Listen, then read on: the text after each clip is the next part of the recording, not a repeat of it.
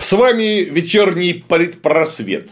Так сказать, горячие новости. Начнем мы, однако, как водится, издалека. Лето так больше уже ста назад великий патриот, мегамыслитель и мощный деятель российской истории, экономики, политики. Петр Аркадьевич Столыпин произнес небезызвестную речь, где сказал «Дайте 20 лет спокойствия, и вы не узнаете Россию». И что можно констатировать? А для Петра Аркадьевича не самую приятную вещь. Неоткуда ему было взять до 20 лет спокойствия, никто ему их не обещал, ну их и не было в итоге. А вот его идеологические, философские наследники, те, которые развивали благотворные идеи Петра Аркадьевича и едва не молились на него, вот они получили 20 лет относительного спокойствия. Так примерно между 2000 и 2020 годом, 20 запятая 22 было 20 лет спокойствия. Было время и цены а,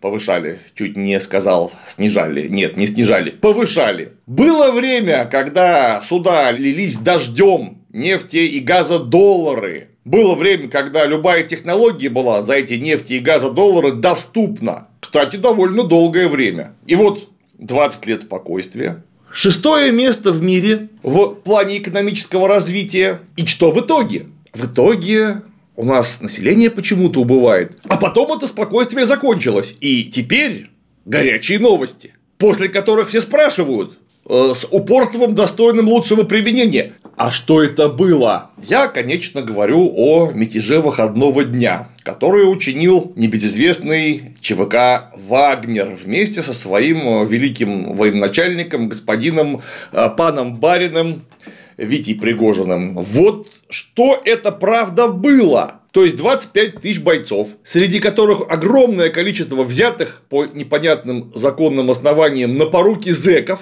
с тяжелой техникой, артиллерией, средствами ПВО, всякими разными грузовиками и прочее, вот они взяли, посидели месяц за линией фронта, а потом развернулись и поехали на Москву столицу нашей Родины. И по дороге захватили город-миллионник Ростов. Я имею в виду Ростов-на-Дону, конечно, а не Ростов-Великий. А потом доехали до Воронежа. И, как говорят, передовая бригада из 4000 человек не добралась до Москвы ну, примерно на 200 километров.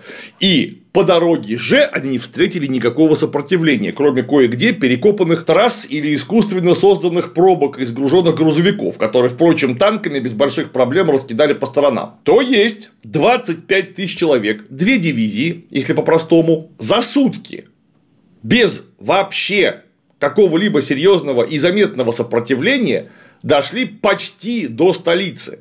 Каковую, ну, а вот мы увидели, что а защищать ее и некому. И только грозные окрики из Кремля, что остановитесь, что вы делаете, должны были остановить этих самых, которые что-то делали. Да, еще наша Росгвардия пошла на Ростов в лице дивизии, как она правильно называется, наверное, дивизии Ахмат, шла-шла да не дошла. Попутно Пригожина и всех его подручных обвинили в измене, вооруженном мятеже и открыли уголовное дело. Каковое уголовное дело подкрепилось тем, что 15 человек Вагнера во время своего марша все-таки убили. Говорят, 15, цифры я лично не проверял, но в любом случае счет примерно такой. Вроде бы немного, но вы понимаете, что это 15 трупов, за которыми матери, отцы, сестры, братья, дети, жены, бабушки и дедушки, словом, родня, которая вдруг осталась без кровиночки. Каковая кровиночка приносила присягу Российской Федерации и выполняла свой долг. А потом вдруг раз и появился Лука-миротворец, Александр Егорич наш Лукашенко, который поговорил так по личным каналам, а потом как-то раз и все закончилось. Пригожин уехал в Белоруссию, Ему вроде как посулили какие-то африканские проекты и дальше развивать, и, и ничего, и все, и ничего не было. Уголовное дело. Какое уголовное дело? Прямо прозвучало, что завтра Дума приговорит уголовное дело закрыть, издав соответствующий то ли законный, то ли подзаконный акт. Но отсюда интерес. Позвольте, у нас же Дума демократический орган, то есть там должно быть обсуждение и голосование. А вдруг такого постановления просто не будет? Потому что большинство Думы скажет нет. Этого так спускать нельзя, этого прощать нельзя, уголовное дело будем продолжать. Или все-таки э, парламент у вас не место для дискуссий. Это вот еще один такой характерный сигнал о существовании настоящей парламентской демократии в России сегодня. То есть мы уже решили, а Дума просто подпишет. Но так что ли выходит? Не знаю. Я говорю о том, как это выглядит со стороны. А со стороны это выглядит, наверное, не очень хорошо. Потому что первое и самое главное, о чем мы год подряд предупреждали, и даже несколько больше. Государство, которое утрачивает монополию на насилие, перестает быть вполне государством. Вот ровно настолько, насколько оно утратило монополию на насилие. Неважно, куда она их передает. В какие конкретно частные руки. Потому что это ключевое частные руки, а частные руки заинтересованы в этом самом э, Короче, в Наваре каковой Навар обязательно должен поступать, потому что это частная военная компания или корпорация, как ты ее не назови. У нее основа это извлечение прибыли. И вот вдруг оказывается, что вы А. Угрожаете их прибылям, уж не знаю, каким конкретно способом и через какой механизм, и Б. Говорите, знаете что, хватит. Теперь вы все считаетесь добровольческим соединением и поступаете в полное подчинение Министерства обороны. То есть перестаете быть по-настоящему частными.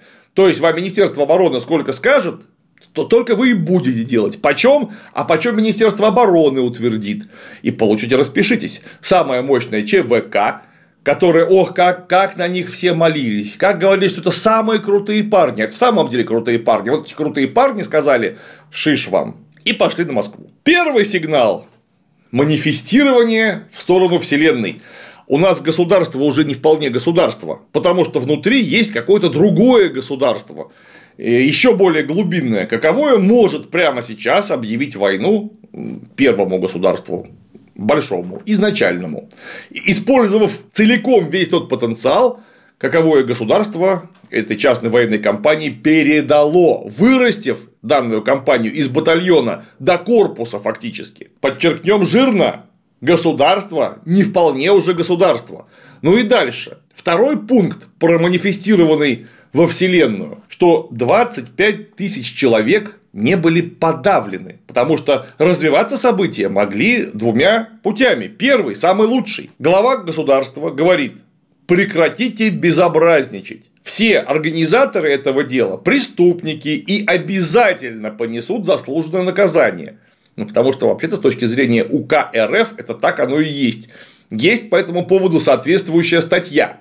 Кстати, такая очень недушная статья, одна из самых страшных, а может быть даже самая страшная. Ну а вы, простые исполнители, мы понимаем, что вы наемная рабочая сила, у вас контракт. Так вы того, поймите, что форс-мажор наступил, и ваши контрактные обязательства никакой законной силы не имеют. Расходитесь. И все послушались, разошлись, принесли на руках Пригожина и его ближайших генералов-офицеров, и дальше происходит история, какова произошла с Альбрехтом Эусебиусом фон Валенштайном в городе Эгер. Потому что вот так сказал глава государства. Это глава государства. Он важнее любого, неважно это будет, ЧВК, просто какое-нибудь еще К. Потому что государство это у нас над всем стоит. Оказалось, нет. Ну и второй вариант развития событий – это самое государство против 25 тысяч наемников, взбунтовавшихся, подгоняет так 1150 со всех сторон армейских частей, полицейских частей, частей нацгвардии, и они их просто принуждают к сдаче. Или сначала крошат в мелкий мякиш, а потом принуждают к сдаче. То есть бунт подавлен быстро, решительно военной силой с дальнейшими последствиями. То есть все необходимые зачинщики арестованы, и вот они уже перед судом. Ими занимаются специально обученные люди. Это плохой вариант разрешения, но это тоже вариант разрешения. И вот вдруг оказывается, что 25 тысяч человек сказали, что ой, ладно, договорились. Видимо, в самом деле договорились. Этих парней вернули в казармы, э, офицеры убыли в закат. Все, так это не вариант благополучного разрешения бунта, потому что бунт-то вы никак не остановили.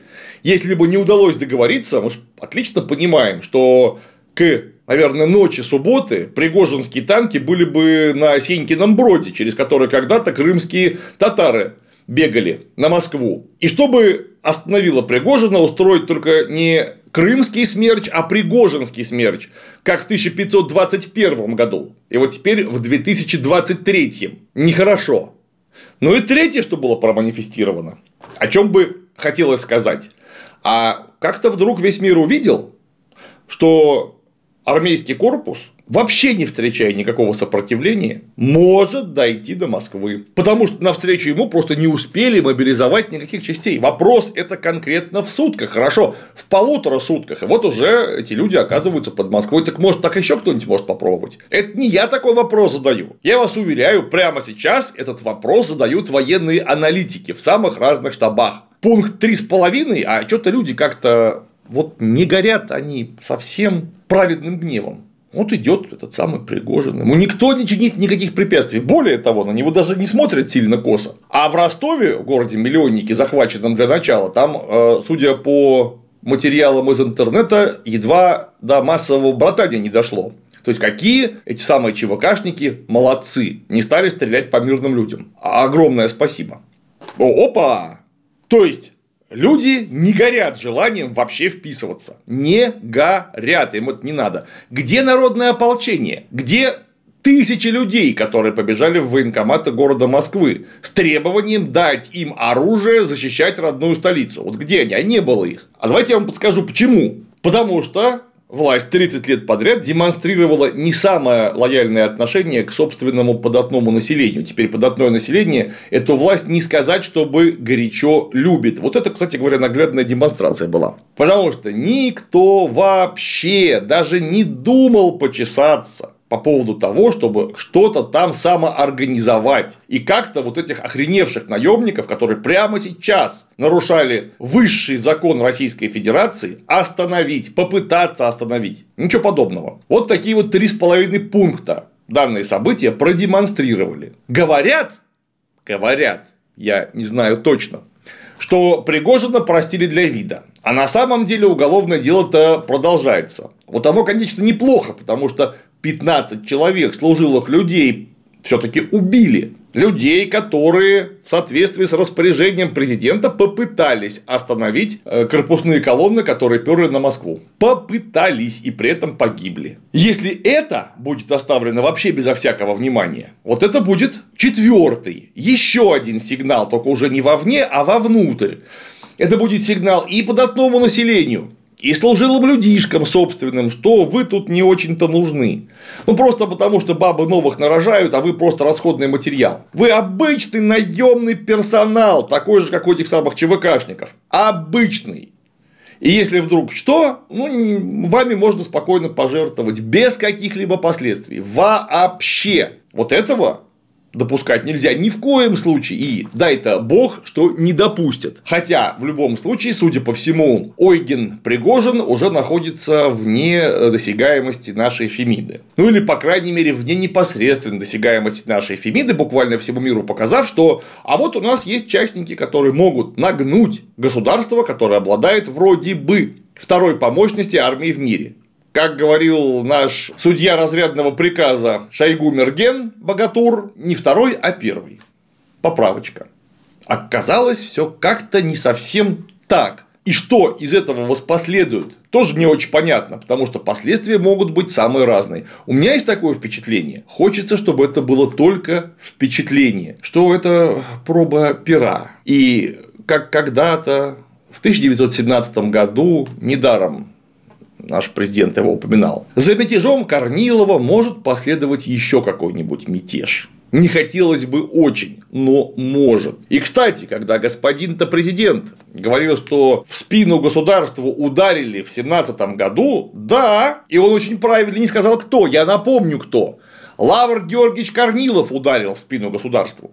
Первым. И точно так же повел войска на столицу. Тогда это был Петроград. Поэтому Теперь, когда скорбный разумом говорят, что «О, левачки, не дождались смуты, ваш любимый Пригожин, друзья, если ты настоящий левый, коммунист, социалист, то уж последнее, наверное, чего ты будешь желать. Это фашистского переворота, к чему вообще-то все шло. Потому что установление частной военной диктатуры, извините, кого? Одного из олигархов, под лозунгами ругани в сторону олигархов же это вообще ничем не отличается от фашистского переворота. Мы такого родной стране категорически не хотим. Хорошо, что все разрешилось не самым лучшим образом, но разрешилось. И это имеет аналогию не с большевиками, каковые государства возродили, а это имеет аналогию с попыткой фашистского переворота, без, конечно, такой, такого термина, но фашистского по сути, Лавра Георгиевича Корнилова. Вот Пригожин Корнилов наших дней, только слился он. Не потому, что его агитаторы слили, а это потому, что кто-то с кем-то как-то договорился. И теперь его стрелочников, а именно мелкое нижнее среднее офицерство, его эти блогеры из подконтрольных СМИ и так далее пойдут под репрессии, на мой взгляд, многие из них, может быть, даже заслуженно. Тут нужно в каждом конкретном случае отдельно разбираться. А вот рулевые мятежа сделают всем ручкой, потому что как известно, все животные равны, но некоторые равнее.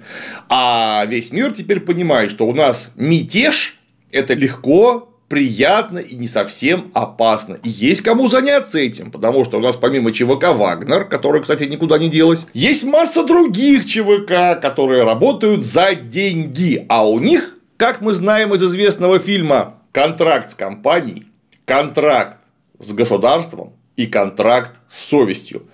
И вот первые два закончились. И ЧВК может действовать в том направлении, в котором ему заплатят. Как вы думаете, если какому-нибудь еще ЧВК или нескольким ЧВК заплатят, о ужас, например, с бездуховного Запада, не отчебучат ли они еще что-нибудь такое? Это ж частники, им все равно. И вот в этом месте я должен сказать знаменитую фразу. А я же предупреждал. Предупреждал, потому что последствия использования такого рода парней были, мягко говоря, очень сильно очевидны для любого человека, у которого хоть немножко масла в голове есть. Я уж молчу про профессиональную и уверенную политэкономическую подготовку. К чему я призываю вас всех, а именно образовываться, соединяться и отстаивать свои права, точно понимая, что если вы не занимаетесь политикой, политика обязательно займется вами. С вами был вечерний политпросвет и горячие новости. Оставайтесь с нами.